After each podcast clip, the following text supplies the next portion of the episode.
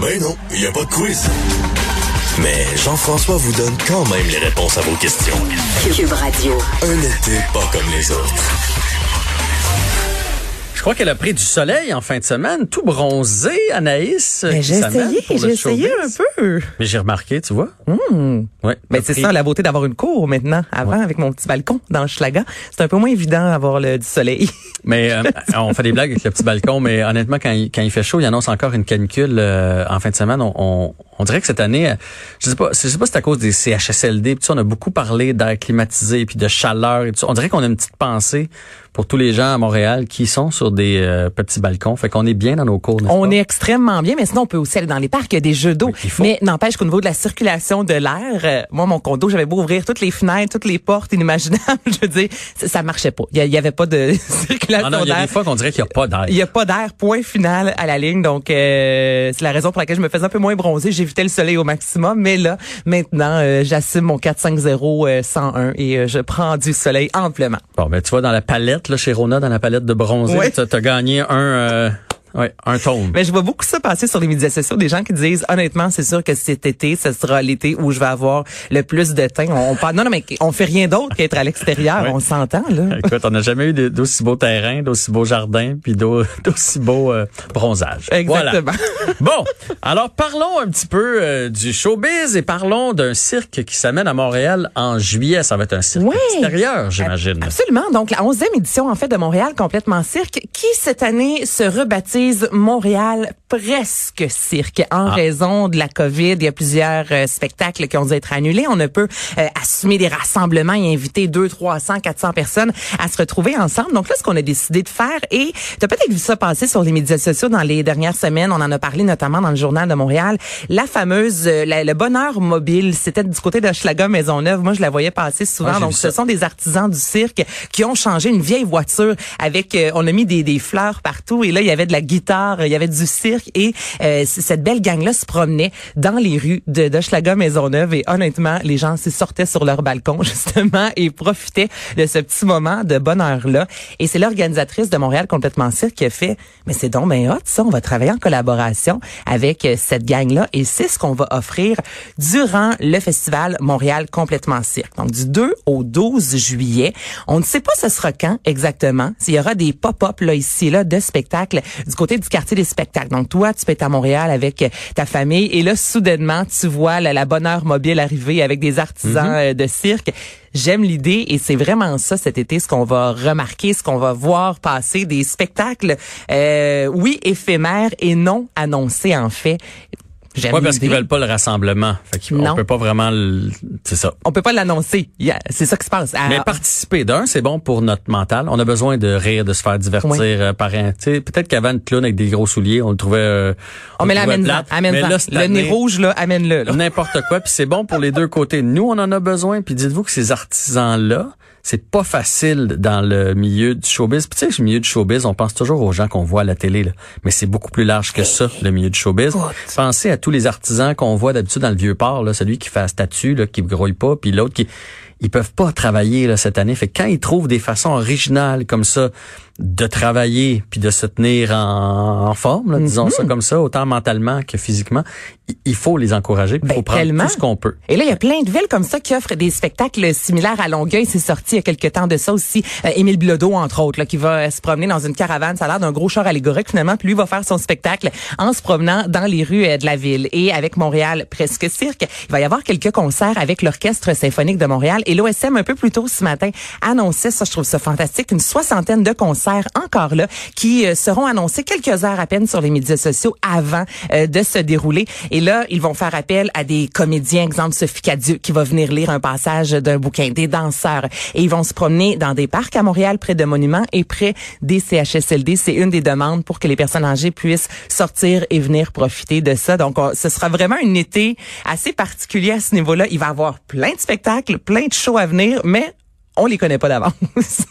Mais c'est quand même non, mais c'est quand même ça. c'est quand même ça. À un moment donné, tu vas Tu vas entendre passer dans ta rue, oh, il y a de la musique. Fait que sortez sur le balcon, ça va être Ben, le temps. exactement, mais j'aime, euh, j'aime, j'aime l'idée. Voilà. Il y a peut-être des idées qui vont rester même à travers les années. Peut-être que dans deux ans, dans trois ans, il y a certaines de ces idées-là qui vont encore... Euh, tu sais, tu là, c'est en temps de COVID, mais je pense qu'en temps normal, il y a peut-être de ces idées-là qui vont qui vont continuer de Ben, tu vivre. sais, tu penses à l'exposition agricole de Saint-Hyacinthe qui fonctionne, qui a plus de 25 ans, si je me trompe pas, là, en termes de longévité, avec tout, bon, les, les fameux tracteurs, c'est un classique, mais imagine-toi, là, si on décidait maintenant que à chaque année, dans la ville, à un certain moment, il y a une parade de tracteurs, on sait pas trop quand ça va arriver. Je- honnêtement, ça, moi, j'a- j'achète, là, je suis en train de manger dans un restaurant et je vois plein de tracteurs comme ça se balader, exemple, sur des cascades. Donc, oui, je pense que l'idée peut faire du chemin et c'est une belle façon de, il y a des festivals, mais de faire vraiment vivre la ville au complet. Donc, euh, voilà, c'est lancé dans le cosmos. Bon, ben c'est lancé dans l'univers. C'est lancé dans Euh, l'univers. Par disent. contre, par contre, ça c'est des bonnes nouvelles pour nous. Par contre, du côté de Broadway, de moins bonnes nouvelles. Puis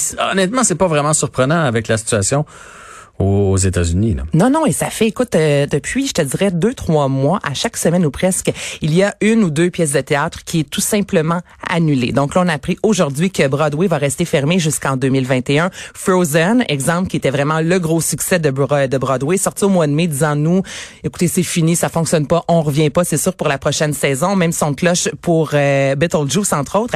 Et ça coûte de l'argent. Dis-moi un chiffre comme ça. Là. Si tu penses créer une comédie musicale sur Broadway, combien tu penses que les producteurs doivent débourser de sous? Avant même de la jouer. Là. Avant de la, jouer, là, juste au niveau de la production, le, le coût euh, des, des costumes, des comédiens, des Costumes, les répétitions. répétitions. euh, écoute, je sais pas, 250 000. Et mon Dieu, t'es loin. T'es, t'es, t'es, en glace, là. T'es loin. vrai? ah Un oui. million? 68 millions. C'est Hein? le coût de la comédie musicale la plus dispendieuse produite sur Broadway et c'est Harry Potter en 2018. Là, je suis allée voir des billets, ça partait à 150 dollars, ça peut aller jusqu'à 600. On jouait dans une salle de plus de 1400 personnes qu'on remplissait quatre soirs semaine et c'est ça Broadway, c'est qu'on parle d'une quarantaine de spectacles, de, de quarantaine de théâtres en fait. On sait pas trop quand on dit à Broadway, moi il me semble que je vois trois, quatre théâtres. Non, c'est 40 théâtres remplis environ quatre soirs semaine. Ce sont 200 pièces de théâtre qui jouent euh, ben, diffusées par année. On parle de 33 millions de dollars amassés par semaine. Alors Oh. tout ça là, c'est mis sur la glace et c'est fermé jusqu'en 2021 parce qu'au niveau de l'épidémie, comme tu parles aux États-Unis, même si dans certains États ça va mieux, ailleurs ben on peut reconfiner. Là, évidemment, on Ah. veut pas, on veut pas. Mais écoute, 68 millions là, faut que Avant tu de remplis mettre ta 1000 salle. personnes d'une salle, là, ça, On- va, ça va être long. Mais puis là on parle des, des théâtres, mais imagine alentour, parce que je suis déjà allé voir des shows là, alentour. Il y a des restos. Mais c'est tout- le monde vit grâce à Broadway. Fait que si on ferme ça jusqu'en janvier 2021, c'est bien du monde qui vont avoir de la misère à arriver là. Oui, puis on espère qu'en 2021, on va pouvoir se retrouver 1000, 1500 par soir. Et là, on a appris, parce que 50, c'est possible pour l'instant au Québec, que les cinémas Guzzo vont ouvrir officiellement ce vendredi.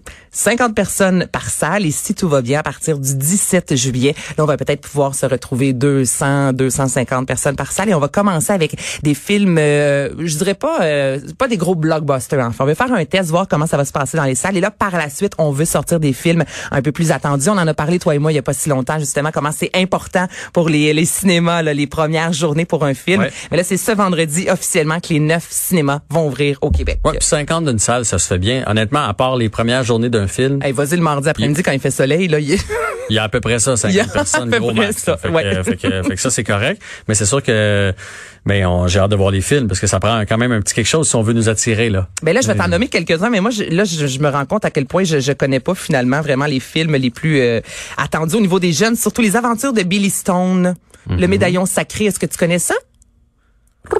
Fabuleuse aventure à Oz, ça j'ai entendu parler. Et là, les autres films, euh, pour l'instant, on parle de Mulan, mais pourtant ça a été reporté à maintes et maintes reprises. Donc euh, c'est pas clair clair les films qui seront Mais il y a des amateurs de cinéma qui vont y aller juste pour dire qu'ils sont assis dans la salle de cinéma. Ben oui, c'est sûr et certain. Manger un popcorn. Ouais. Puis on se termine ça avec les euh, prix euh, Juno. Les prix Juno qui ont lieu ce soir, en fait. Et ce sera euh, à 19h sur Facebook. Vous entendez Alexandra Streliski, l'album Inscape qui est fabuleux du début à la fin. C'est bon. J'adore ça. C'est une remise en ligne. Remise en ligne, parce que imagine-toi que ça devait avoir lieu à la base le 15 mars à Saskatoon. Et là, évidemment, impossible même de prendre l'avion, impossible pour les gens de se déplacer. Donc là, on a décidé euh, de remettre ça ce soir, comme je vous dis, à 19h. Alexandra Streliski, l'artiste québécoise qui récolte le plus de nominations, soit trois, notamment avec des albums euh, des, dans des une catégorie prestigieuse plutôt comme découverte de l'année, album de l'année, au côté exemple de Brian Adams, ce qui est vraiment pas négligeable. Mm-hmm. Et dans les artistes présentement album francophone, on va voir ce soir qui va remporter, entre autres, entre Fred Pellerin, Jean Leloup, Corias, Les Louanges et euh, Loud. Alors, manquez pas ça à 19h. On remet ça là, pour les meilleurs artistes canadiens. Puis, est-ce qu'il y a comme des animateurs quand même ou ça va être juste comme des prix qui se donnent un en arrière de l'autre? Mais tellement bonne question. Tout, tout, tout a été euh, déjà enregistré et on a demandé à chaque artiste qui est en nomination de faire un remerciement. Donc là, il y aura pas d'artiste disant, mon Dieu, j'étais pas prêt, je pensais pas ah, gagner. non, c'est sûr que là, hein? Parce que tout bon gala, dans chaque bon gala, il y a ce moment-là de, oh, je pensais pas gagner. Non, non, prépare-toi, s'il vous plaît. Là, t'as une chance sur ah cinq. Écris un petit quelque chose quelque part. Donc là, les artistes ont déjà enregistré leur remerciement et ce soir, ben, ce sera, ce sera diffusé. Mais tout ça, c'est déjà, euh, c'est déjà canné, comme on dit en bon québécois. Bon, ben, on va sûrement reparler demain Absolument. pour savoir euh, qui a gagné tout ça. Merci beaucoup. Anaïs Gertin-Lacroix. On y va avec Olivier Primo dans quelques secondes.